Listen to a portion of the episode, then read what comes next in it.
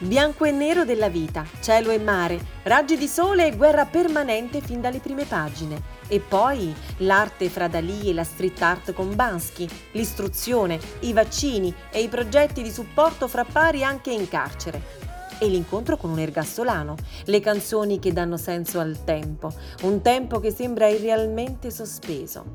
Infine, il prosieguo delle speranze di libertà dalla camorra per la terra di Peppe Diana nei suoi eredi, tra cui Teresa. Il mensile è diversamente liberi. Lo potete leggere comodamente da casa andando sulla pagina Facebook ed Instagram di Mi Girano le Ruote oppure sul sito www.migiranoleruote.it.